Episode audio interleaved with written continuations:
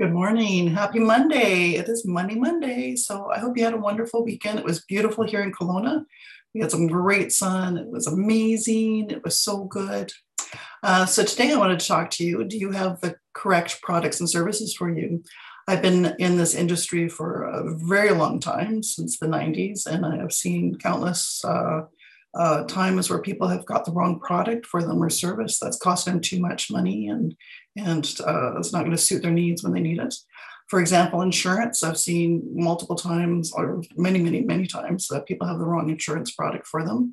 Uh, they think they have one thing and it ends up being something different. They're overinsured, they're underinsured, um, it, they don't they haven't got set up what they they should. And sometimes it's only because they've had it for a very long time and their needs have changed and they haven't updated it.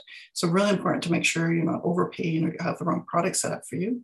Credit's another example too. So amortization is something not everybody takes into consideration. Um, it's uh, we would just fo- focus on the payments, but amortization is really, really important, whether it's a mortgage or a loan or what have you. As you know, I'm not a big fan of borrowing other than for a house.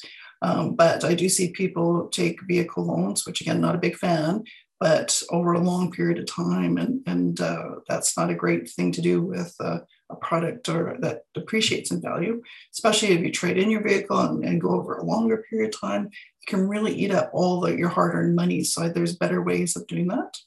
Uh, investments too, just the wrong investment. Some people don't totally understand what they're investing in, which which is makes me a little nervous. And sometimes they're things that are a lot riskier than uh, what they think they are. So really, really important to be an advocate for yourself.